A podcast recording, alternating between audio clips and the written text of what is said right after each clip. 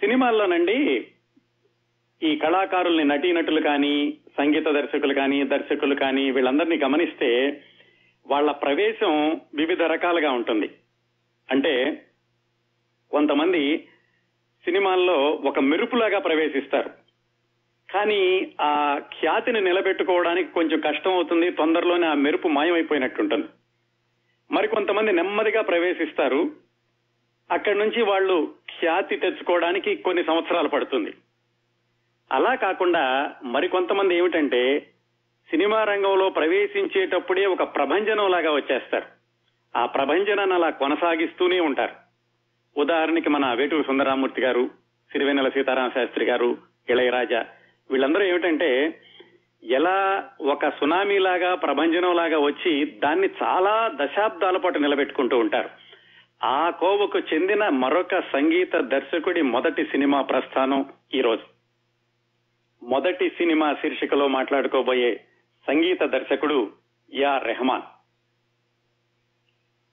Yeah Rahman గారి గురించి చెప్పాలంటేనండి ఆయన జీవన ప్రస్థానం ఒక అద్భుతమైన వ్యక్తిత్వ వికాస గ్రంథం. ఏఆర్ రెహమాన్ గారి గురించి ప్రఖ్యాత బాలీవుడ్ దర్శకుడు సుభాష్ ఘాయ్ ఆయన ఒక చోట ఏం చెప్పారంటే పేదరికం నుంచి ఐశ్వర్యానికి ఓటమి నుంచి గెలుపుకి సాధారణ స్థితి నుంచి అసాధారణ స్థితికి ఎదిగిన రెహమాన్ కథ తెలుసుకోవాలి చదవాలి రాయాలి చివరికి అనుసరించాలి అని చెప్పారండి. ఏ రెహమాన్ అసలు పేరు దిలీప్ మీలో చాలా మందికి తెలిసే ఉంటుంది. ఈ దిలీప్ ఏఆర్ రెహమాన్గా మారే మారే వరకు ఆ తర్వాత ఏఆర్ రెహమాన్ ఆస్కార్ అవార్డు దాకా నడిచే వరకు జరిగినటువంటి ఆయన సంఘటనల్ని ఒక్కసారి మనం విహంగా వీక్షణం చేస్తానండి ఈ దిలీప్ బాల్యం ఆయన ఊహ తెలిసాక ఒక రెండు మూడు సంవత్సరాలు మాత్రమే తండ్రి వైభవాన్ని చూశాడు సంగీతం వైపు తొలి అడుగులు వేశాడు. ఆ తర్వాత అతనికి బాల్యం లేదండి. ఎందుకంటే ఏడు సంవత్సరాలు ఎనిమిది సంవత్సరాలు అక్కడి నుంచి ఆ వయసులో పిల్లలు చక్కగా ఆడుకుంటుంటే ఈ దిలీప్ మాత్రం తండ్రి అనారోగ్యం ఆసుపత్రి చుట్టూతా తిరగడం మందులు మంత్రగాళ్ళు నాన్నకి ఎప్పుడు ఏమవుతుందో అనే ఆందోళన అలా గడిచింది ఆయన బాల్యం. అది బాల్యం అనడానికి వీల్లేదండి. పది సంవత్సరాలకే తండ్రి మృతదేహాన్ని మృతదేహంలో ఉన్న పాడెని భుజాల మీద మోసిన మోయలేక భుజం మార్చుకున్న భయంకరమైన అనుభవం ఏఆర్ రెహమాన్ది అప్పటి దిలీప్ది. ఆ తర్వాత పది సంవత్సరాల నుంచి పదిహేను పదహారు సంవత్సరాలు వచ్చే వరకు కూడా జీవితం అనుక్షణం పోరాటం. కీబోర్డ్ అంత ఎత్తులేని దిలీప్ ఆ కీబోర్డుని మోసుకుని వివిధ ప్రదేశాలకి తీసుకెళ్ళి అద్దెకిచ్చి ఆ వచ్చిన డబ్బులతోటి కుటుంబ పోషణ కోసం తల్లికి సహకరించాడు. ఆ తర్వాత పదహారు సంవత్సరాలకి తల్లికి చెప్పాడు అమ్మా నేను చదువైనా ఈ సంగీతమైనా ఏదో ఒకటి మాత్రమే చేయగలను. రెండూ చేయలేను అని చెప్పినప్పుడు ఆ తల్లి చదువు మాని సంగీతమే జీవితం జీవనం కాని అని ఆ తల్లి ఆ రోజు తీసుకున్న నిర్ణయం దిలీప్ని ఏఆర్ రెహమాన్గా మార్చింది ఏఆర్ రెహమాన్ని ఆస్కార్ వరకు నడిపించింది. ఏఆర్ రెహమాన్ జీవితాన్నండి సరైన కోణంలో చూడగలిగితే మనం ఏమని చెప్పుకోవచ్చు అంటే ఒక తల్లి విజయగాథ. ఆ తల్లి సంకల్పాన్ని నిజం చేయడం కోసం తండ్రి లేని కుటుంబాన్ని ఒడ్డుకు చేర్చడం కోసం కష్టాల కొలిమిలో నిగ్గు తేలిన ఒక బాలుడి విజయగాథ అని చెప్పాలండి. ఈ మొత్తం విహంగ వీక్షణలో చూసినటువంటి దిలీప్ ఏఆర్ రెహమాన్ జీవితాన్ని వివిధ దశల్లో పరిశీలిస్తుంటే చిన్నతనంలో అతడు ఎదుర్కొన్న దారుణమైన సన్నివేశాలను గమనిస్తే హృదయం ద్రవిస్తుందండి. చదువా సంగీతమా? తేల్చుకునేటటువంటి సందిగ్ధ దశలో అతను పడిన కష్టాలు తలుచుకుంటుంటే మనసు ఉద్విగ్నం అవుతుంది. ఆ తర్వాత వృత్తిలో అతడు ఎదిగినటువంటి వైనాన్ని గమనిస్తే పూర్తి ఎవరెస్ట్ శిఖరం అవుతుంది. నా విజయాల జైత్ర యాత్రను అవలోకిస్తే శరీరం రోమాంచితం అవుతుందండి. ఇంత ఉద్వేగభరితమైంది ఏఆర్ రెహమాన్ జీవితం. ఈయన జీవితంలో ఉన్నటువంటి ఆ సన్నివేశాల వివరాలన్నీ తెలుసుకోవాలంటే ఎలా? ఎందుకంటే ఏఆర్ రెహమాన్ సాధారణంగా ఎవరికి ఇంటర్వ్యూలు ఇచ్చేవాడు కాదు. ఆయనకి అంత పేరు వచ్చాక కూడా ఆయన సన్నిహితులకి మద్రాసులో ఆయనతోటి వాళ్ళ నాన్నగారితోటి పనిచేసిన వాళ్ళకి మాత్రమే ఆయన జీవితంలోని చాలా సున్నితమైనటువంటి అంశాలు తెలిసాయి. ప్రపంచానికి ఎక్కువగా తెలిసేది కాదు. ఎప్పుడైనా ఎవరైనా ఇంటర్వ్యూలు చేద్దామని వెళితే ఆయన చాలా క్లుప్తంగా పొడి పొడిగానే మాట్లాడేవాడు. ఇప్పటికి కూడా అలాంటి ఇంటర్వ్యూలు ఇస్తూ ఉంటాడండి. మీ గతం గురించి చెప్పండి అంటే ఆయన అనేవాడట ఏముంది నాకు గతంలోకి వెనక్కి తిరిగి చూసుకోవడానికి ఇష్టం లేదు అని. పోనీ వర్తమానం గురించి చెప్పండి అంటే ఏమోనండి ఎక్కడి నుంచి మొదలు పెట్టాలో తెలియదు అనేవాడట. పోనీ భవిష్యత్తు గురించి చెప్పండి అంటే ఏమో భవిష్యత్తు రేపు ఏమవుతుందో ఏం తెలుస్తుంది ఏం నాకేం తెలుస్తుంది మనకేం తెలుస్తుంది అనేవాడట. మొత్తానికి ఎన్ని ప్రశ్నలు అడిగినా కానీ ఆ వ్యక్తిగత జీవితంలోని వివరాలకు మాత్రం ఎక్కువగా వెళ్ళేవాడు కాదు. తెలిసిన వాళ్ళకి చాలా మందికి తెలుసు. ఆయన మాత్రం తనంతట తానుగా ఆ వెనక్కి వెళ్ళి ఆ దారుణమైనటువంటి అనుభవాలన్నింటినీ మళ్ళీ గుర్తు తెచ్చుకోవడానికి ఎక్కువగా ఇష్టపడేవాడు కాదు. ప్రస్తుతానికి కూడా ఇష్టపడడం లేదు. మరి అలాంటప్పుడు ఆయన జీవితంలోని వివరాలన్నీ తెలుసుకోవడానికని కామిని మత్తయ్య అని ఒక టైమ్స్ ఆఫ్ ఇండియా జర్నలిస్ట్ అండి.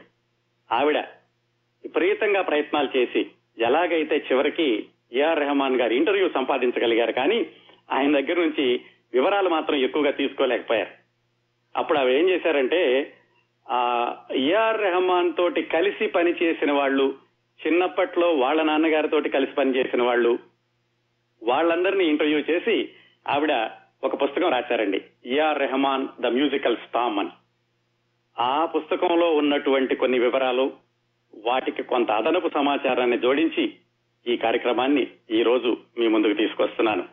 ఏఆర్ రెహమాన్ జీవితం ఆయన బాల్యం ఆయన ఎదిగినటువంటి విధానం ఈ వివరాలన్నీ తెలుసుకోవాలంటే మనకి ఒక వారం సరిపోదండి. అందుకని ఇది ఏఆర్ రెహమాన్ మొదటి సినిమా ప్రస్థానంలో మొదటి వారం. ఏఆర్ రెహమాన్ గారి గురించి తెలుసుకోవాలంటే వాళ్ళ నాన్నగారి దగ్గర మొదలు పెట్టాలండి. ఎందుకంటే వాళ్ళ నాన్నగారు ఒక సినిమా సంగీత దర్శకుడు. ఇంకా అంతకు వెనక్కి వెళితే వాళ్ళ తాతగారి దగ్గర నుంచి మొదలు పెట్టాలి. ఈ సంగీతం అనేది వాళ్ళ కుటుంబంలో వంశానుగతంగా వచ్చింది.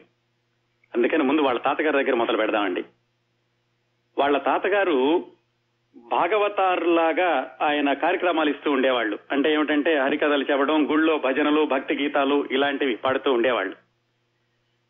వీళ్ళ నాన్నగారు అంటే ఏఆర్ రెహమాన్ గారి నాన్నగారు ఏఆర్ రెహమాన్ అప్పుడప్పుడు నేను దిలీప్ అంటూ ఉంటానండి. ఎందుకంటే ఆయన ఏఆర్ రెహమాన్ కాక ముందు ఆయన మామూలు పేరు దిలీప్. ఈ దిలీప్ తండ్రి పేరు రాజగోపాల్ కులశేఖర్. అందరూ ఆర్కే శేఖర్ అనేవాళ్ళు ఆ రోజుల్లోనూ. ఆయనకి సంఖ్యాశాస్త్రం మీద బాగా నమ్మకం ఉండి ఈ రాజగోపాల్ కులశేఖర్ అన్న పేరుని కుదించుకుని ఆర్కే శేఖర్ అని పెట్టుకున్నారు. ఆయన పుట్టింది అంటే ఏఆర్ రెహమాన్ గారి నాన్నగారు పుట్టింది పంతొమ్మిది వందల ముప్పై మూడు నవంబర్ ఏడున. వాళ్ళు తిరువళ్ళూరని ఆ ఊరు నుంచి మద్రాసుకి వచ్చి సెటిల్ అయ్యారు. వాళ్ళ నాన్నగారు గుళ్ళో భజనలు ఇలాంటివి చేస్తూ ఉండేవాళ్ళు కానీ నిజానికి వాళ్ళ వృత్తి ఏమిటంటే ఈ ఎలక్ట్రికల్ వర్క్స్ చేస్తూ ఉండేవాళ్ళండి వాళ్ళ తాతగారు. అదే ఏఆర్ రెహమాన్ గారి నాన్న ఆర్కే శేఖర్ కూడా అదే వృత్తి చేస్తూ ఉండేవాడు ఆయన. అయితే వాళ్ళ నాన్నగారు ఈ పాటలు పాడడం ఇలాంటివన్నీ చూసి ఏఆర్ రెహమాన్ గారి నాన్నగారికి కూడా సంగీతం మీద ఆసక్తి వచ్చింది. నిజానికి ఆయన ఏం చేశాడంటే వాళ్ళ పెదనాన్నగారు హార్మోనియం బాగా వాయించేవాడు. ఎవరు? ఈ ఆర్కే శేఖర్ వాళ్ళ పెదనాన్నగారు.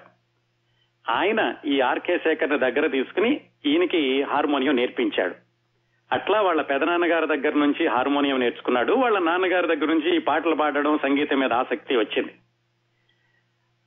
చిన్నప్పటి నుంచి ఏమిటంటే ఈ ఆర్కే శేఖర్కి చాలా పెద్దవాడిని అవ్వాలి ఏదో సంపాదించాలి జీవితంలో చాలా సాధించాలి అనేటటువంటి ఒక తపన పట్టుదల ఉండేది. నిజానికి వాళ్ళది దిగువ మధ్యతరగతి కుటుంబం అండి. మద్రాసులో మరీ మురికివాడ అంటే కొంచెం ఏదోలా ఉంటుందేమో కానీ చాలా తక్కువ స్థాయి ఉన్నటువంటి ప్రదేశంలో వాళ్ళు ఉండేవాళ్ళు. ఒక పూరిపాకలో ఉండేవాడు ఆర్కే శేఖర్. ఆయన కూడా ఈ హార్మోనియం నేర్చుకున్నాక వాళ్ళ పెదనాన్నగారి దగ్గర నుంచి అప్పట్లోనే ఏదైనా సంపాదిద్దామని ఆ చుట్టుపక్కల పిల్లల్ని పోగు చేసి వాళ్ళకి హార్మోనియం పాఠాలు కూడా చెప్తూ ఉండేవాడు. అంతేకాకుండా ఆయన ఈ కరెంటు పనులు చేస్తూ ఉండేవాడు కదా ఆయన వృత్తి ఏమో కరెంటు పనులు చేయడం ఇలా సాయంకాలం పూట హార్మోనియం నేర్పడం అలాగే ఆ దగ్గరలో ఉన్న గుళ్ళో గాని ఏమైనా కార్యక్రమాలు జరుగుతుంటే గాని అక్కడ ఈ హార్మోనియం వాయించడం అలా చేస్తూ ఉండేవాడు. అప్పట్లో ఆయన్ని చూసిన వాళ్ళు చెప్తా చెప్తూ ఉంటారండి. ఏంటంటే ఆయన ఆ పూరిపాకలో నుంచి బయటకు వచ్చినా కానీ ఎప్పుడు చక్కటి దుస్తులు వేసుకుని ఒక తెల్ల పంచ నీలం చొక్క మొహాన విభూది పెట్టుకుని శుభ్రంగా దేవుడి పూజ చేసుకుని అప్పుడు వృత్తిలోకి వెళ్ళేవాడు సాయంకాలం కూడా అంతే భక్తితోటి గుడిలో కూర్చుని ఆయన హార్మోనియం భజనలకి హార్మోనియం అందించడం ఇలాంటివన్నీ చేస్తూ ఉండేవాడు అని చిన్నప్పుడు ఆ ఆర్కే శేఖర్ గారిని చూసిన వాళ్ళు ఈ రచయిత్రితో చెప్పారు. ఆయన వాళ్ళ కుటుంబంలో అందరికీ కరెంటు పనిచేయడం పక్కన పాటలు పాడడం తప్ప ఎక్కువ చదువుకోలేదు. ఈ ఆర్కే శేఖర్ కూడా పదో తరగతి తర్వాత చదువు మానేశాడు. చదువు మానేసి ఎలక్ట్రీషియన్ పనిచేయడం సాయంకాలం పూట ఈ హార్మోనియం కార్యక్రమాలకి అందించడం. అలా చేస్తూ ఉండేవాడు. అట్లా ఆయన కేవలం ఈ భజనలకి గుళ్ళోనే కాకుండా నెమ్మది నెమ్మదిగా పరిచయాలు పెరిగి నాటకాలకి లేకపోతే మిగతా సంగీత కచేరీలకు కూడా హార్మోనియం ఇచ్చేటటువంటి స్థాయికి చేరుకున్నాడు.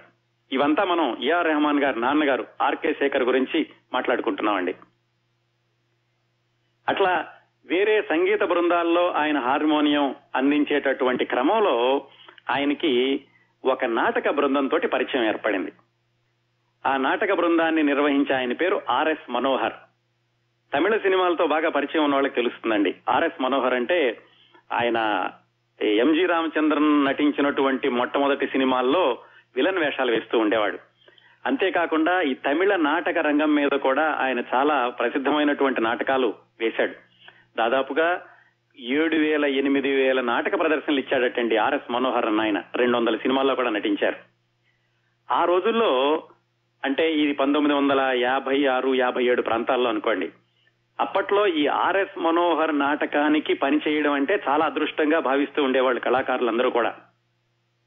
ఈ ఆర్కే శేఖర్ కూడా ఎలాగో ఆ బృందంలో పనిచేసే వాళ్ళ ద్వారా ఆర్కే ఆర్ఎస్ మనోహర్ తోటి పరిచయం ఏర్పడి ఆయన నాటకాలకి హార్మోనియం సమకూర్చే అవకాశం తెచ్చుకున్నాడు. అది చాలా గొప్ప అచీవ్మెంట్గా భావించేవాళ్ళండి. ఆ బృందంలో ఆయన వాయిస్తూ ఉండగా ఆయన జీవితం ఇంకొక మలుపు ఏం తిరిగిందంటే ఈ ఆర్ఎస్ మనోహర్ అన్న ఆయన సినిమాల్లో కూడా వేసేవాళ్ళు అనుకున్నాం కదా. ఆయనకి మలయాళంలో ఉన్నటువంటి ఒక సంగీత దర్శకుడికి పరిచయం ఉంది. ఆ మలయాళంలో ఉన్న సంగీత దర్శకుడి పేరు వి దక్షిణామూర్తి.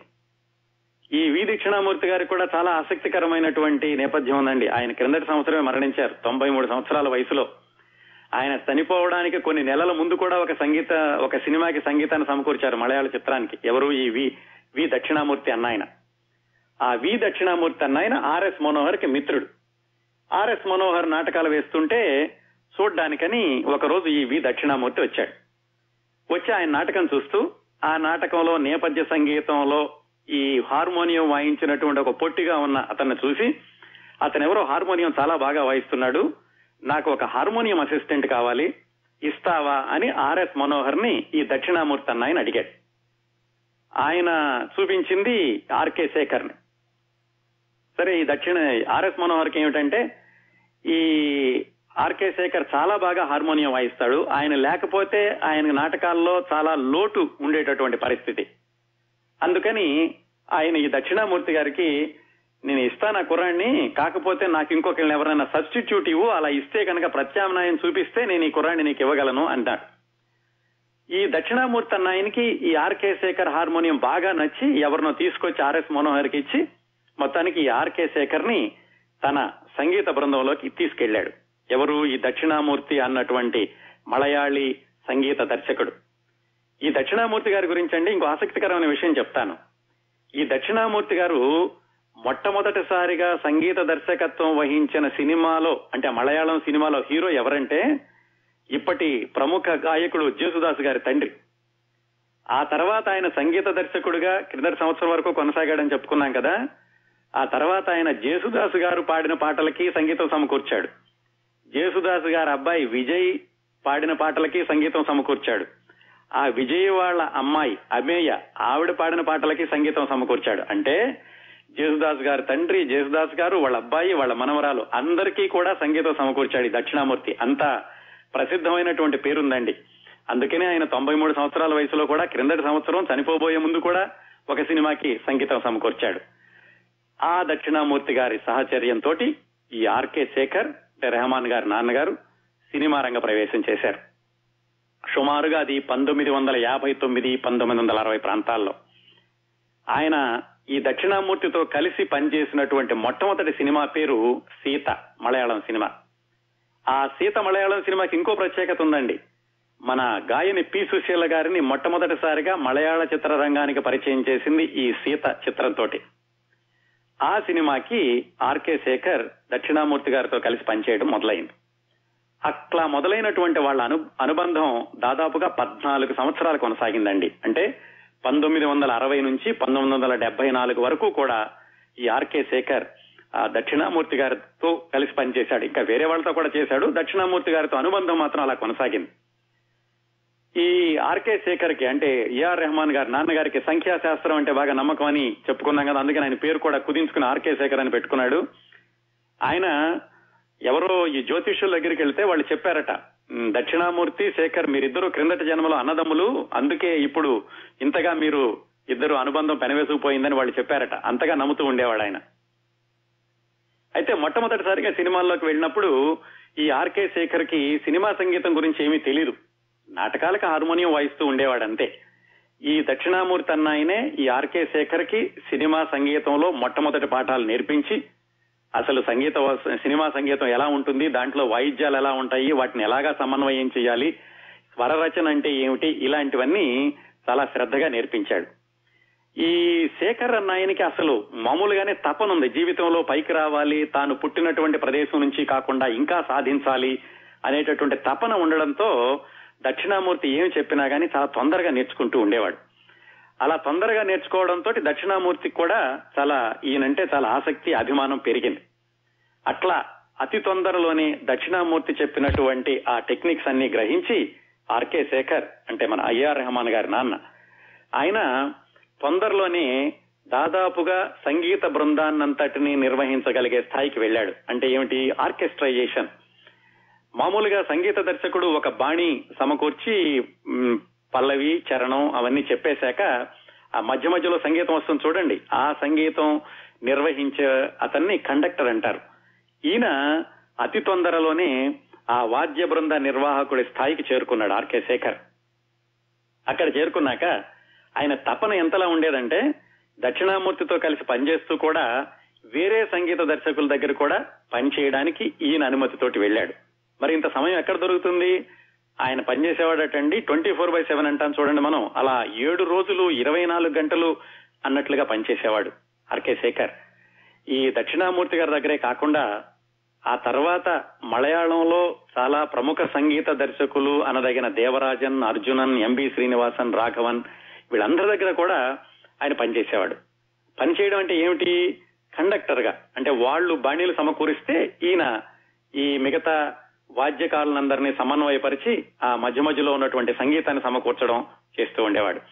ఆయన ఎంత బిజీగా పనిచేసేవాడంటేనండి ఆ రోజుల్లో ఆయన పెళ్ళి రోజు కూడా ఏది ఏఆర్ రెహమాన్ గారి నాన్నగారి పెళ్ళి రోజు కూడా పొద్దున్నే వెళ్ళి రికార్డింగ్ చేసి ఎందుకంటే ఆ సినిమా రాత్రికి అయిపోయి మర్నాడు సెన్సార్కి వెళ్ళాలట అందుకని పొద్దున్నే వెళ్ళి రికార్డింగ్ చేసి అప్పుడు ఆయన ముహూర్తం టైంకి వచ్చి పెళ్ళి చేసుకున్నాడు. ఆ వాళ్ళ బంధువుల అమ్మాయే ఆ అమ్మాయి పేరు కస్తూరి. ఆవిడ పంతొమ్మిది వందల నలభై ఎనిమిది సెప్టెంబర్ ఇరవై ఆరున పుట్టారు. అంటే ఈ ఆర్కే శేఖర్ గారికి కస్తూరి గారికి వయసు తేడా దాదాపుగా పదిహేను సంవత్సరాలు ఉంది వాళ్ళు పంతొమ్మిది వందల అరవై నాలుగులో వాళ్ళిద్దరికీ వివాహం జరిగింది. ఆ విధంగా పెళ్ళి రోజు కూడా ఆయన రికార్డుకు వెళ్ళేటంత అంతటి బిజీ జీవితంలో ఉండగా ఆయన వివాహం చేసుకున్నాడు. మళ్ళీ ఒకసారి ఆయన వృత్తి జీవితానికి వెళ్ళబోయే ముందు ఒకసారి వివాహ జీవితం క్లుప్తంగా చెప్పుకుని అప్పుడు వృత్తి జీవితంలోకి వెళదాం పంతొమ్మిది వందల అరవై నాలుగులో వివాహం అయ్యింది కదా? ఆయన వివాహం అయ్యేసరికి ఈ కేవలం వాద్య బృంద నిర్వాహకుడుగానే ఉండకుండా ఆయన సొంతంగా కూడా సంగీత దర్శకత్వం చేసే అవకాశాన్ని తెచ్చుకున్నాడండి. ఆయన చేసిన మొట్టమొదటి సినిమా ఏంటంటే పళసి రాజా అనే మలయాళం సినిమాలో చొట్ట ముత్తాళ్ అనే పాట ఆ రోజుల్లో చాలా ప్రసిద్ధమైంది. అది ఈయన వివాహానికి ముందే ఆ సినిమాకి సంగీత దర్శకత్వం చేసే చేశాడు ఆర్కే శేఖర్. ఆ తర్వాత ఆయన వివాహం అయినటువంటి సంవత్సరానికి ఒక అమ్మాయి పుట్టింది. ఆ అమ్మాయి పేరు కాంచన. ఆ తర్వాత పంతొమ్మిది వందల అరవై ఏడు జనవరి ఆరున ఇప్పుడు మనం మాట్లాడుకున్నటువంటి మాట్లాడుకోబోతున్న దిలీప్ పుట్టాడు. ఆ తర్వాత పంతొమ్మిది వందల డెబ్బైలో ఇంకొక అమ్మాయి డెబ్బై నాలుగులో మరొక అమ్మాయి. వాళ్ళ పేర్లు అప్పట్లో కాంచన బాల రేఖ ఆ తర్వాత వాళ్ళ పేర్లన్నీ మార్చుకున్నారు. చిన్న అమ్మాయి పేరు ఇష్రాత్ అని తర్వాత అమ్మాయి పేరు ఫాతిమా అని వాళ్ళంతా పేర్లు మార్చుకున్నారు తర్వాత. ఆ వివరాలు కూడా చూద్దాం ఎప్పుడు జరిగింది ఎలా జరిగింది అనేది. ఇట్లా ఆయన వివాహం రోజు కూడా రికార్డింగ్ చేసేటటువంటి బిజీగా ఉన్నటువంటి ఆర్కే శేఖర్ ఆ తర్వాత ఏమైందంటే ఈ పిల్లలు పుట్టాక కూడా ఆయన అంత బిజీ కొనసాగిస్తూ ఉండేవాడు. ఇంకా ఆయన ఎంత తీరిక లేకుండా పనిచేసేవాడు ఆయనకి ఎంత డిమాండ్ ఉండేది అనడానికి ఒక ఉదాహరణ ఏమిటంటే ఆ రోజుల్లో ఏ సంగీత దర్శకుడు అంటే ముఖ్యంగా మలయాళంలో ఆ తర్వాత తెలుగు కన్నడ తమిళ ఆ సంగీత దర్శకులు కూడా ఈయన సహాయకుడిగా చేసేవాడు. వాళ్ళు ఎవరైనా పాట రికార్డింగ్ పెట్టుకోవాలి అంటే ముందు ఆర్కే శేఖర్ ఖాళీగా ఉన్నాడా లేదా అని కనుక్కుని ఈయన ఖాళీగా ఉంటే అప్పుడు వాళ్ళ పాట రికార్డింగ్ పెట్టుకునేవాళ్ళట. అందుకనే ఆ రోజుల్లో వచ్చిన చాలా పాటలను గమనిస్తే పాటల బాణీ వేరైనా సాహిత్యం వేరైనా పల్లవి చరణం ఎలా ఉన్నా ఆ మధ్య మధ్యలో వచ్చేటటువంటి సంగీతంలో మాత్రం చాలా పోలికలు ఉంటూ ఉండేయట. ఎందుకంటే అన్నిటికీ కూడా ఈ ఆర్కే శేఖర్ అన్నాయనే సంగీతం సమకూరుస్తూ ఉండేవాడు. ఆ విధంగా బాగా సంపాదన కూడా బాగా పెరిగింది. ఎందుకంటే పని విపరీతంగా చేస్తూ ఉండేవాడు. ఏమాత్రం అలసట అనేది లేకుండా చేసేవాడు. ఆ సంపాదన పెరిగాక ఆయన స్కూటర్ నుంచి మ్యారిస్ మైనర్ కారు కూడా కొనుక్కున్నారు. ఆ తర్వాత అక్కడక్కడ మద్రాసులో స్థలాలు కొనడం మొదలు పెట్టారు కాకపోతే మనిషి మాత్రం యంత్రంలాగా పనిచేస్తూ ఉండేవాడు. ఎప్పుడు అర్ధరాత్రి రావడం పొద్దున్నే వెళ్ళిపోవడం ఆ సంపాదించిన డబ్బులేవో భార్య చేతిలో పెట్టడం ఇంటి వ్యవహారాలన్నీ భార్య చూసుకోవడం అంతా హడావుడిగా యంత్రంలాగా పనిచేస్తూ ఉండేవాడు. అట్లాగే ఆయనకు కోపం కూడా ముక్కు మీద ఉండేదట. ఎందుకంటే చాలా తొందరగా చేయాలి ఇక్కడ పూర్తి చేసేసి మళ్ళీ ఇంకో స్టూడియోకి వెళ్ళాలి. అక్కడ పూర్తి చేసి ఇంకో స్టూడియోకి వెళ్ళాలి. అందుకని ఈయన టైగర్ శేఖర్ అని కూడా అంటూ ఉండేవాళ్ళట. ఎవరిని కూడా చాలా ఓపిగ్గా ఎవరైనా తప్పు చేస్తే దాన్ని సరిదిద్దడం వాళ్ళకి చెప్పడం ఇంత సమయం ఉండేది కదా ఆయనకి. హడావుడిగా ఉండేవాడు ఎప్పుడూను. ఎవరైనా తప్పు చేస్తే వాళ్ళని మందలించడం వాళ్ళని బృందంలో నుంచి తీసేసేయడం. అంత ఒక యంత్రం లాగా పనిచేస్తూ ఒక స్టూడియో నుంచి ఒక స్టూడియోకి పరిగెత్తుతూ అట్లా చేస్తూ ఉండేవాడు. ఇంటి దగ్గర నలుగురు పిల్లలు నలుగురు పిల్లల్ని ఆ తల్లి కస్తూరి చూసుకుంటూ ఉండేది. ఇదండి ఈ నేపథ్యంలో మన దిలీప్ పంతొమ్మిది వందల అరవై ఏడు జనవరి ఆరున పుట్టాడు. ఆయనకి అసలు సంగీతం వైపు తొలి అడుగులు ఎలా ఉన్నాయి? ఆయన ఈ తండ్రి యొక్క వైభవాన్ని ఎన్ని రోజులు చూడగలిగాడు? ఆ విశేషాలు తెలుసుకోబోయే ముందు మనం వాణిజ్య ప్రకటనలు విందాం. కౌముది మీ ముంగిట్లో సాహితీ చంద్రిక వెబ్ మాసపత్రిక. అలరించే సీరియల్స్ ఆకట్టుకునే కథలు ప్రతి నెలా ప్రత్యేక కథనాలు పాఠకులు పాల్గొనే ఫీచర్స్ వినూత్నమైన సినీ విశేషాలు కడుపుబ్బ నవ్వించే హాస్య వల్లరులు ప్రతి పేజీలో కొత్తదనం ప్రతి సంచిక ఒక ప్రత్యేకం. కౌముది వెబ్ మాసపత్రిక. చదవండి చదివించండి డబ్ల్యూడబ్ల్యూడబ్ల్యూ డాట్ కౌముది dot net KOUMUDI dot net మీ అభిమాన రచయిత కిరణ్ ప్రభ సంపాదకత్వంలో కౌముది వెబ్ మాసపత్రిక. ఒక యాదృచ్ఛికం అండి. ఈ ఏఆర్ రెహమాన్ అంటే దిలీప్ అప్పట్లో వాళ్ళు ఉన్నటువంటి ఇల్లు అంటే దిలీప్ పుట్టినప్పుడు ఉన్న ఇల్లు ముండక్కణ్ణి అమ్మన్ కోయల్ వీధి అనేవాళ్ళట. ఆ వీధిలోనే ఇంకొక చాలా ఆ తర్వాత రోజుల్లో చాలా ప్రఖ్యాతి చెందినటువంటి వయలిన్ విద్వాంసులు కూడా ఉండేవాళ్ళు. ఆయన వైద్యనాథన్ సుబ్రహ్మణ్యం శంకర్ అని ముగ్గురు అన్నదమ్ములు. వాళ్ళు కూడా అదే వీధిలో ఉండేవాళ్ళట. మరి ఈ సంగీత రంగంలో చాలా పేరు తెచ్చుకున్నట్టు వాళ్ళ వాళ్ళందరూ అంటే వాళ్ళలో చాలా మంది ఆ వీధిలో నుంచే రావడం అనేది బహుశా యాదృచ్ఛికం అయి ఉండొచ్చు. కానీ ఈ దిలీప్ గురించి మాట్లాడుకున్నప్పుడు ఆ విషయం కూడా చెప్పుకోవాలి. సరే ఈయన ఆర్కే శేఖర్ ఏఆర్ రెహమాన్ గారు నాన్నగారు. మలయాళ సంగీత పరిశ్రమలో అట్లా ఆయన ఒక యంత్రం లాగా పనిచేస్తూ అందరు సంగీత దర్శకులు కూడా సహాయ సహాయకుడిగా పనిచేస్తూ కొన్ని రోజులకి ఆయన కూడా సొంతంగా సంగీతం సమకూర్చేటటువంటి అవకాశాలు తెచ్చుకున్నారు. అదే ఆయన వివాహం అయ్యే సమయంలో కూడా మొట్టమొదటిసారిగా ఆయన ఒక సంగీత ఒక సినిమాకి సొంతంగా సంగీత దర్శకత్వం చేశారు. ఆ తర్వాత ఎందుకో ఒక రెండు సినిమాలు చేశాక మళ్ళా వెనక్కి వచ్చేసి సహాయకుడిగానే కొనసాగారు. ఆ తర్వాత పంతొమ్మిది వందల డెబ్బై ఒకటి నుంచి పంతొమ్మిది వందల డెబ్బై ఆరు వరకు డెబ్బై ఆరు సంవత్సరానికి ఒక ప్రత్యేకత ఉంది తర్వాత చెప్తాను. ఐదు సంవత్సరాల్లో దాదాపుగా ఆయన ఒక ఇరవై పాతిక సినిమాలకి ఎక్కువగా మలయాళం సినిమాలకి సంగీతం సమకూర్చారు. ఇట్లా ఆయన వృత్తిలో బాగా పెరుగుతున్నటువంటి రోజుల్లో కేవలం కార్లు కొనుక్కోవడం అలాగే స్థలాలు కొనుక్కోవడమే కాకుండా ఆయన సంపాదనలోంచి కొంత డబ్బు పెట్టుకుని సింగపూర్ వెళ్ళి అప్పట్లో ఒక కీబోర్డు కొనుక్కొచ్చారు. ఆ రోజుల్లో ఒక సంగీత కళాకారుడు విదేశాలు వెళ్ళి కీబోర్డు కొనుక్కురావడం అంటే చాలా ప్రత్యేకమైనటువంటి విశేషం అట. ఆయనకు కూడా తెలియదు అది. ఆయనకి ఏమిటంటే దాని మీద ఆసక్తి ఉంది. అందుకని వెళ్ళి ఒక కీబోర్డు తెచ్చుకున్నాడు. తెచ్చుకున్న కొన్ని రోజులకి ఆ కీబోర్డు కంపెనీ వాళ్ళు జపాన్ నుంచి క్యాసియోనో ఏదో మరి ఆ కంపెనీ వాళ్ళు ఈయన్ని సంప్రదించి మీరు ఇలాగా సింగపూర్ వచ్చి మా కీబోర్డు కొనుక్కెళ్ళారట కదా మొట్టమొదటిసారిగా మా కీబోర్డుని భారతదేశం నుంచి తీసుకెళ్ళింది మీరే అని ఈయన్ని ప్రత్యేకంగా జపాన్కి ఆహ్వానించి వాళ్ళు అక్కడ ఆయనకి అభ్య శిక్షణ కూడా ఇచ్చి పంపించారటండి. ఇదంతా ఏఆర్ రెహమాన్ గారు నాన్నగారు ఆర్కే శేఖర్ గారి గురించి. ఇలా ఆయన వృత్తిలో పెరుగుతూ ఉండగా దిలీప్ ఆయనకి ఒక ఐదు సంవత్సరాలు ఆరు సంవత్సరాల వయసు వచ్చింది. ఆ వయసులో ఉండగా వాళ్ళ నాన్నగారు ఈ సంగీత పరికరాలు ఇంట్లో ఉండడం వాటితోటి వాళ్ళ నాన్నగారు వాయించడం అవన్నీ చూసి ఈ కుర్రాడికి కూడా చిన్నప్పుడే సంగీతం అంటే ఆసక్తి వచ్చింది. ఎలా ఉండేదంటే వాళ్ళ నాన్నగారు ఏదైనా వాయిస్తూ ఉంటే వాళ్ళ నాన్నగారు పక్కకి వెళ్ళగానే మళ్ళా వెళ్ళి కుర్రాడు దాని మీద కూడా అలాగే వాయించడానికి ప్రయత్నిస్తూ ఉండేవాడట. ఇదంతా ఐదు సంవత్సరాల వయసు ఆ సందర్భంలోనే. ఆ శేఖర్ చాలా ఆనందపడిపోయి తన దగ్గరికి ఎవరైనా వస్తే చెప్పేవాట మా అబ్బాయి ఇంత చిన్న వయసులోనే ఇలాగా నేను హార్మోనియం వాయిస్తుంటే నేను పక్కకి వెళ్ళగానే మళ్ళా వాయిస్తున్నాడు స్వరాలు కూడా చక్కగా వాయిస్తున్నాడు అని. ఒకసారి సుదర్శన్ అనే సంగీత దర్శకుడు వస్తే ఇలాగే అన్నట్ట అంటే ఏది నేను చూస్తాను మీ అబ్బాయిని ఎలా వాయిస్తాడో చూస్తానని ఈ కుర్రాన్ని పిలిచి ఇలా రారా దిలీప్ అని ఆ హార్మోనియం మీద ఆయన ఒక బాణి వాయించి ఆ తర్వాత హార్మోనియం మెట్ల మీద ఒక తెల్ల గుడ్డ వేసేసి ఇప్పుడు నువ్వు వాయించు అన్నట్ట. ఈ పిల్లడికి అప్పుడు ఐదేళ్ళు వయసు ఉంటుంది. అతను ఆ హార్మోనియం మెట్లు చూడకుండా దాని మీద క్లాత్ వేసేసి ఉన్నప్పటికీ సరిగ్గా సుదర్శన్ ఎలా వాయించాడో అలాగే వాయించి చూపించాట.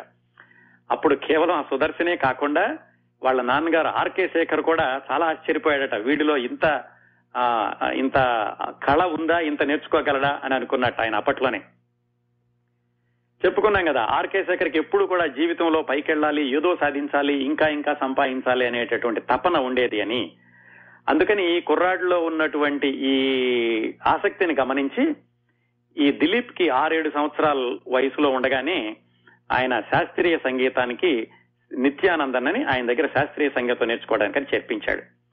అట్లాగే ధనరాజ్ మాస్టర్ అని ఇళయరాజా గారి గురించి మాట్లాడుకున్నప్పుడు చెప్పుకున్నాం. ఇళయరాజా గారు కూడా ఆయన దగ్గర పాశ్చాత్య సంగీతాన్ని నేర్చుకున్నాడని. ఆ ధనరాజ్ మాస్టర్ దగ్గర పాశ్చాత్య సంగీతం నేర్చుకోవడానికి పెట్టాడు. మామూలుగా స్కూల్కి వెళుతూ ఉండేవాడు ఇంకా ఆరేడు సంవత్సరాల వయసే కదా. కాకపోతే ఎంత సంగీతం నేర్పించినప్పటికీ ఆయనకి కొడుక్కి బాగా చదువులు చెప్పించాలి కాలేజీ చదువులు చెప్పించాలి మధ్య మంచి ఉద్యోగంలో చేర్పించాలి అని అనుకుంటూ ఉండేవాడు. అలాగే ఆయన వీళ్ళిద్దరితో పాటుగా పియానో నేర్పిద్దామని మ్యూజీ మ్యూజికల్స్ అని ఒక స్కూల్ లాంటిది ఉంటే అక్కడ పంపించేవాడు. వాళ్ళు కేవలం మ్యూజిక్ నేర్పడమే కాకుండా సంగీత పరికరాల మీద శిక్షణ కూడా ఇస్తుండేవాళ్ళు సంగీత పరికరాలను అద్దెకి ఇస్తూ ఉండేవాళ్ళు వాళ్ళు. అక్కడికి ఆర్కే శేఖర్ దిలీప్ నే కాకుండా వాళ్ళ అక్కగారిని చెల్లెల్ని కూడా పంపిస్తూ ఉండేవాడట. వాళ్ళ నాన్నగారు అయితే పియానో నేర్పించేవాడు కానీ వాళ్ళ అమ్మగారికి మాత్రం ఈ కుర్రాడు కీబోర్డు నేర్చుకుంటేనే బాగుంటుంది అనేటటువంటి ఆలోచన ఉండేది. ఎందుకంటే ఇంటి నిండా కీబోర్డులు ఉండే రకరకాల కీబోర్డులు ఉండే ఈ కుర్రాడు కీబోర్డ్ నేర్చుకుంటే బాగుంటుంది అని ఆవిడ కస్తూరి దిలీప్ వాళ్ళ అమ్మగారు కస్తూరి అనుకుంటూ ఉండేవాళ్ళు. ఇలా ఆయన జీవితం ఏమాత్రం బిజీగా ఉంటున్నా కానీ ఇబ్బందులేమీ లేకుండా వైభవంగా జరిగిపోతోంది. ఆ రెండు సంవత్సరాలే దిలీప్ వాళ్ళ నాన్న వైభవాన్ని చూశాడండి. ఆ రెండు సంవత్సరాల్లోనే ఆయన తండ్రి చెయ్యి పట్టుకుని సంగీతంలో మొదటి అడుగులు వేశాడు. ఇలా ఉంటూ ఉండగా ఆ శేఖర్ ఏం చేశాడంటే తన దగ్గర ఉన్నటువంటి సంగీత పరికరాలని అద్దెకి ఇవ్వడం మొదలు పెట్టాడు ఒక వ్యాపారం లాగా అప్పట్లో అదొక అవకాశంలా అదొక వ్యాపారం లాగా ఉండేది సంగీత పరికరాలను అద్దెకి ఇవ్వడం ఎందుకంటే అందరూ కొనుక్కోలేరు కాబట్టి. అక్కడ ఏమైందంటే అప్పటికే ఆ వ్యాపారంలో ఉన్న కొంతమందికి ఈయన మీద అసూయ వచ్చింది. సినిమాలకి చేస్తున్నాడు అందరు సంగీత దర్శకుల దగ్గర చేస్తున్నాడు. పైగా ఇప్పుడు సంగీత పరికరాలు అద్దెకివ్వడం మన బిజినెస్లోకి వచ్చి మనకి పోటీదారుగా తయారయ్యాడు అని చాలా మందికి అసూయ వచ్చింది ఆయన మీద. అక్కడ ఆ దశ మొదలయ్యాక ఈయనకి ఎప్పుడైతే బాగా సంపాదించడం పేరు తెచ్చుకోవడం సంగీత పరికరాలు అద్దెకివ్వడం కూడా జరిగిందో అప్పుడు ఆయన జీవితం దిలీప్ గారి తండ్రి ఆర్కే శేఖర్ జీవితం ఒక భయంకరమైన మలుపు తిరిగింది. ఆ మలుపు మొత్తం ఆ కుటుంబాన్ని కుదిపేసింది. అదే ఆ దిలీప్ చూసినటువంటి చిట్ట చివరి బాల్యం ఆరు ఏడు సంవత్సరాల్లో ఆయన సంగీతం నేర్చుకోవడం వాళ్ళ నాన్నగారి దగ్గరికి అందరూ రావడం అంతే. ఆ తర్వాత చెప్పిన మలుపు ఆయన జీవితాన్ని చాలా అష్ట కష్టాల్లోకి తోసేసింది. కేవలం ఆయన్నే కాకుండా కుటుంబం మొత్తాన్ని. అదేమిటంటే ఈ ఆర్కే శేఖర్ ఇప్పుడు ఖాళీ లేకుండా రాత్రి పగలు పనిచేయడంతో ఆరోగ్యం దెబ్బతింది. సుమారుగా ఇది పంతొమ్మిది వందల డెబ్బై మూడు డెబ్బై నాలుగు ప్రాంతాల్లో. అంటే దిలీప్కి ఏడు ఎనిమిది సంవత్సరాలు ఆరేడు సంవత్సరాల వయసు ఉండేది అప్పట్లో. రోజు పద్దెనిమిది గంటలు పంతొమ్మిది గంటలు పనిచేయడం ఆ ఒత్తిడి తట్టుకోవడానికి అని చెప్పేసి ఆయనకి మద్యం అలవాటైంది అంతేకాకుండా అలాగా ఏ గంటలో ఎక్కడుంటున్నాడో తెలియకుండా పనిచేయడంతో వేళకి సరిగ్గా తిండి తినడానికి కూడా కుదిరేది కాదు. దాంతో ఆ స్టూడియోలు బయట అమ్మే ఆరిపోయిన సమోసాలు నూనె ఓడేటటువంటి దోశలు ఇలాంటి తినడంతో ఆరోగ్యం మరింతగా దిగజారి దాంతో ఎలా ఉండేదంటే ఆయనకి తొందరగా నీరస పడిపోవడం కేవలం కనీసం నుంచుని నుంచుని కూడా ఎక్కువసేపు పని చేయలేనటువంటి పరిస్థితి కడుపు ఉబ్బరం ఇలాంటివన్నీ ఒకదాని తర్వాత ఒకటి మొదలైనవి. కాకపోతే ఏమిటంటే ఆయన ఎవరికి ఏమీ చెప్పుకునేవాడు కాదు. ఏదో బలహీనంగా ఉంటున్నాడు జ్వరం ఏదో మామూలు వ్యాధి ఏదో అనుకున్నారు కానీ అది తీవ్రమైన వ్యాధి అని ఎవరూ గ్రహించలేదు. ఇక్కడ మనం ఇంకో వ్యక్తిని పరిచయం చేసుకోవాలండి. ఆయన పేరు అర్జునన్. ఆయన కూడా తర్వాత రోజుల్లో సంగీత దర్శకుడయ్యాడు. ఆయన ఈ ఆర్కే శేఖర్కి వివాహం కాకముందు నుంచి కూడా అంటే పంతొమ్మిది వందల అరవై మూడు ప్రాంతాల నుంచి కూడా మంచి మిత్రుడు. చాలా దగ్గరగా ఉండేవాడు. ఈ ఆర్కే శేఖర్కి సామాన్యంగా ఎవరితోనూ ఎవరితోటి ఏమీ చెప్పుకునేటటువంటి అలవాటు ఉండేది కాదు. ఈ అర్జున్ ఒక రోజు అడిగాడు శేఖర్ ఏదో అవుతోంది నీకు? చాలా నీరసంగా ఉంటున్నావు అంటే ఏమి లేదులే అని కొట్టిపడేశాడు. నాకేమి లేదు ఏదో మామూలు నీరసం చాలా పనిచేస్తున్నాను కదా ఇంతకు మించి ఏమి లేదులే అన్నాడు. కాకపోతే ఆయనే భరించలేక ఈ నీరసం మామూలు నీరసం కాదు ఏదో అయి ఉంటుందని ఆ అర్జునన్ బలవంతంగా ఈ ఆర్కే శేఖర్ని డాక్టర్ దగ్గరికి తీసుకెళ్ళాడు డాక్టర్ పరీక్షలన్నీ చేసి ఇదేదో క్షయ వ్యాధి సూచనల్లాగా కనిపిస్తున్నాయి అని దానికి మందులు వాడడం మొదలుపెట్టాడు. అలా దానికి మందులు వాడినా కానీ ఆయన ఆరోగ్యంలో ఏమాత్రం మెరుగుదల లేదు. ఇంకా అదే నీరసం నించోలేకపోవడం కడుపుబ్బరం మనిషి రోజు రోజుకి క్షీణించిపోవడం ఇలా జరుగుతుండేసరికి సరే క్షయ వ్యాధి అన్నారు కదా ప్రత్యేకమైన ఆసుపత్రిలో చూపిద్దామని మదనపల్లి తీసుకెళ్ళారు. వాళ్ళు పరీక్షలన్నీ చేసి ఇది అసలు క్షయకి సంబంధించింది కాదు ఈయనకి స్టమక్ క్యాన్సర్ ఉంది అని చెప్పారు. దాంతో ఇంకక్కడ ఏమాత్రం వాళ్ళకి వ్యాధికి చికిత్స జరగలేదు. మళ్ళా వెనక మద్రాసు వచ్చేశారు. ఇప్పుడు తెలిసిపోయింది ఆయనకి స్టమక్ క్యాన్సర్ అని. దాంతో ఇదంతా ఇప్పుడు డెబ్బై మూడు డెబ్బై నాలుగు ప్రాంతాల్లో కదండి. మరి వైద్య సౌకర్యాలు అంతగా ఉండేవి కదా ఆ రోజుల్లో క్యాన్సర్ అంటే చాలా భయంకరమైన వ్యాధి. దాంతో ఎన్ని మందులు వాడినా తగ్గకపోయేసరికి ఆ భార్య కస్తూరికి ఏం చేయాలి? ఏదో ఒక నమ్మకం ఉండాలి కదా? ఆవిడ ఇంకా మంత్రాలు తంత్రాలు వాటిని ఆశ్రయించడం తాంత్రికుల్ని ఇంటికి తీసుకురావడం వాళ్ళతోటి పూజలు చేయించడం ఈ అలోపతి హోమియోపతి ఈ మందులన్నీ వాడడం. అవి కూడా పనిచేయకపోయేసరికి ఆవిడ యునానీ మందులు వాడి అలాగే ముస్లిం పీర్లను కూడా ఇంటికి తీసుకొచ్చి ప్రార్థనలు చేయించడం ఇలాంటివన్నీ చేస్తూ ఉండేవాళ్ళు కస్తూరి గారు. ఆయన ఇలా ముస్లిం పీర్లు వాళ్ళు ఇంటికి వచ్చినప్పుడు ఒక రోజు ఒక సంఘటన జరిగిందటండి. ఆ తర్వాత చాలా రోజులకి ఏఆర్ రెహమాన్ ఎవరి దగ్గరో ఒక ఇంటర్వ్యూలో చెప్పాడు ఆయన. ఏమిటంటే ఒక ముస్లిం పీరు ఇంటికి వచ్చి వాళ్ళ తోటలో నడుస్తూ ఒక ఇత్తడి రేకు కనపడిందట. ఆ ఇత్తడి రేకు తీసి తీసి వాళ్ళ అమ్మకి చూపించాట. ఆ ఇత్తడి రేకు మీద వాళ్ళ అమ్మ నాన్న నలుగురు పిల్లలు అందరు బొమ్మలు ఉన్నాయట. వాళ్ళ అమ్మగారి నాన్నగారి బొమ్మ మీద ఏదో ఒక కమ్మీలాగా గుచ్చి ఉందట. అది తీసి ఆయన వాళ్ళ అమ్మకి చూపించినట్టుగా ఏఆర్ రెహమాన్కి లీలగా గుర్తుంది. అప్పటికి ఆయన వయసు ఆరు ఏడు సంవత్సరాలు. మేబీ ఏడు ఎనిమిది సంవత్సరాల వయసు అయి ఉంటుంది. అది చూసేసరికి ఏదో జరిగింది ఎవరో ఏదో చేస్తున్నారు. ఇది మామూలుగా వచ్చినటువంటి వ్యాధి కాదు అనేటటువంటి నమ్మకం కస్తూరికి బాగా బలపడింది. దాంతో ఆవిడ ఏమాత్రం తన నమ్మకాన్ని సడలించుకోకుండా ఇలాగా ఈ ముస్లిం పీర్ల దగ్గరికి తీసుకెళ్ళడం యునానీ మందులు వాడడం అవి ఎక్కువ చేసింది. వాళ్ళ నాన్నగారు అప్పట్లో చాలా ఈ భయ బాధపడుతూ ఉండేవాడట. ఆయన డాక్టర్ల దగ్గరికి రాను ఈ యునానీ మందుల దగ్గరికి కానీ ముస్లిం దర్గాలకు కూడా నేను రాలేను నన్ను చాలా బాధగా ఉందని ఆయన ఏడుస్తూ ఉండేవాడట. వీళ్ళు ఎవరి దగ్గరికన్నా తీసుకెళ్ళడానికి ప్రయత్నించినప్పుడు. డాక్టర్లు అయితే చెప్పేసేశారు ఇక మేము చేయగలిగింది ఏమీ లేదు ఆయన ఉన్నన్ని రోజులు ఉంటారు అని. అలాంటి రోజుల్లో ఇంకో సంఘటన జరిగింది. అదేంటంటే వాళ్ళ ఇల్లు ఒకరోజు శుభ్రం చేస్తూ ఉండగా ఒక పక్షి ఈకలు ఇంకా నిమ్మకాయి వెంట్రుకలు ఇలాంటివేవో కనపడినాయట.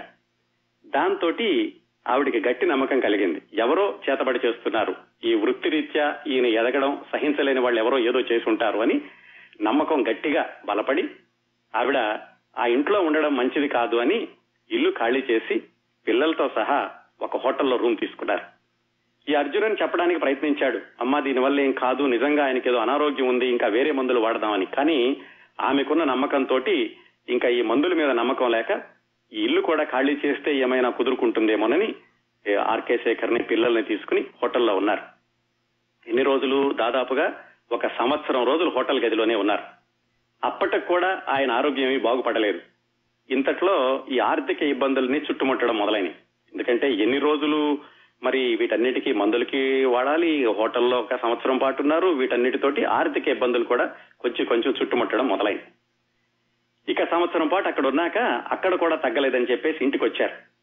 మరి ఇంత అనారోగ్యంలోనూ ఇలా మంత్రాలు తంత్రాలు ముస్లిం పీర్లు రావడం ప్రార్థనలు చేయడం యునాని మందులు ఇన్ని ఇన్ని వాడుతూ ఉన్నా కానీ ఆయన మంచం మీద ఉన్నా కానీ చాలా విచిత్రమైన విషయం ఏమిటంటే ఆర్కే శేఖర్ని ఏ సంగీత దర్శకుడు కూడా మర్చిపోలేదు. అంటే మర్చిపోలేనంతగా ఆయన తన అవసరాన్ని సృష్టించుకున్నాడు అప్పటికే. ఎవరికైనా సహాయం చేద్దామని ఉండేది ఈయనకి. ఆర్థిక ఇబ్బందుల్లో ఉండి ఉంటారు సహాయం చేద్దామని ఉండేది. కానీ చాలా అభిజాత్యం ఎక్కువ. ఎవరి దగ్గర కూడా ఊరికే డబ్బులు తీసుకునే మనస్తత్వం కాదు ఆర్కే శేఖర్కి అందుకని వాళ్ళు ఏం చేసేవాళ్ళంటే పోనీ పని చేయించుకుని ఇచ్చినట్టు ఉంటుందని ఆయన్ని ఈ రికార్డింగ్స్కి పిలుస్తూ ఉండేవాళ్ళు. ఎలాంటి పరిస్థితి అంటే రికార్డింగ్ దగ్గర కూడా ఆయనకు ఒక మంచము దిండు వేసి కొన్ని కొన్ని సార్లు అలా కారులో మోసుకుంటూ వెళ్ళి అక్కడ పడుకోబెట్టి ఆ విధంగా కూడా ఆయనతోటి ఆ మ్యూజిక్ కండక్షన్ గాని ఆ సంగీతం గాని చేయించుకుంటూ ఉండేవాళ్ళు. అలా చేస్తే కానీ డబ్బులు తీసుకునేవాడు కాదు. కనీసం ఇలాగైనా సహాయం చేసినట్టు ఉంటుందని ఆ సంగీత దర్శకులు సహాయం చేయడానికి ప్రయత్నించారు. ఇక రోజు ఇంటికి వచ్చేవాళ్ళు పలకరించేవాళ్ళు ఈ కుర్రాన్ని చూసి జాలిపడేవాళ్ళు చిన్నపిల్లడు ఎలా ఉంటాడో అలాగే తల్లిని చూసి నలుగురు పిల్లలతోటి ఈవిడ ఎలా నెట్టుకొస్తోందో అని జాలిపడేవాళ్ళు ఇవన్నీ కూడా దిలీప్కి ఏఆర్ రెహమాన్కి ఆ అతి చిన్న లేత వయసులోనే మనసులో ముద్ర పడిపోయినాయి. ఇట్లా జరుగుతూ ఉండగా ఒక రోజు హఠాత్తుగా ఏమైందంటే ఒక చీకట్లో ఆశాకిరణం లాగా ఒక చిన్న మార్పు. ఈ ఆర్కే శేఖర్కి ఎందుకో హఠాత్తుగా ఉన్నట్టుండి కోలుకుంటున్నాడా అనేటటువంటి సూచనలు కనపడని ఎలాగంటే ఆయన కొంచెం హుషారు తెచ్చుకోవడం కొంచెం బలం రావడం కాస్త భోజనం బాగానే చేయడం ఇలాంటి సూచనలన్నీ కనిపిస్తుంటే కస్తూరి కూడా తన ప్రార్థనలన్నీ ఫలించినయి. అందుకని కోలుకుంటున్నాడు అని ఆవిడ కూడా చాలా ఆశపడ్డారు. ఒకరోజు రాత్రి ఆవిడకు కల వచ్చింది పంతొమ్మిది వందల డెబ్బై ఆరులో.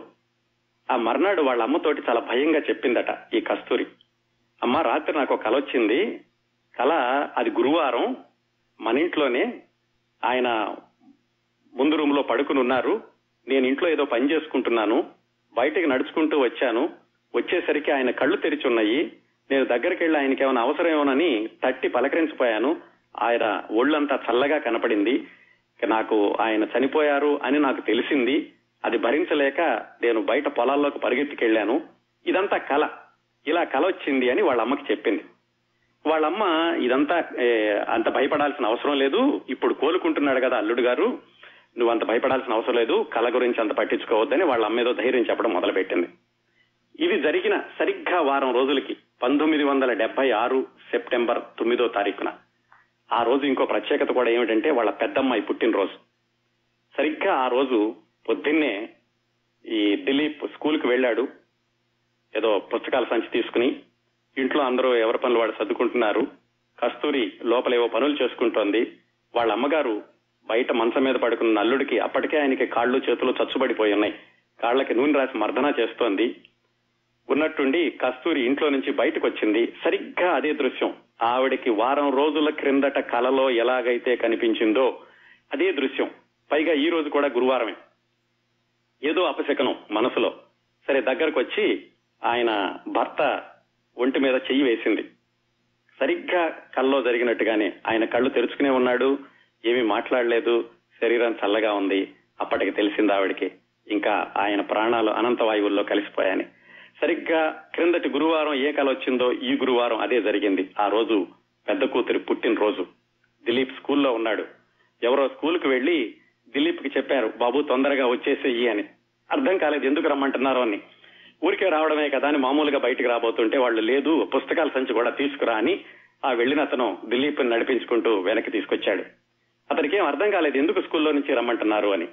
ఇంటికి వచ్చాడు ఇంటికి వచ్చేసరికి ఇంటి ఇంటి ముందంతా మనుషులు అప్పటికి తెలిసింది. ఏదో అయ్యింది తండ్రికి అని. అది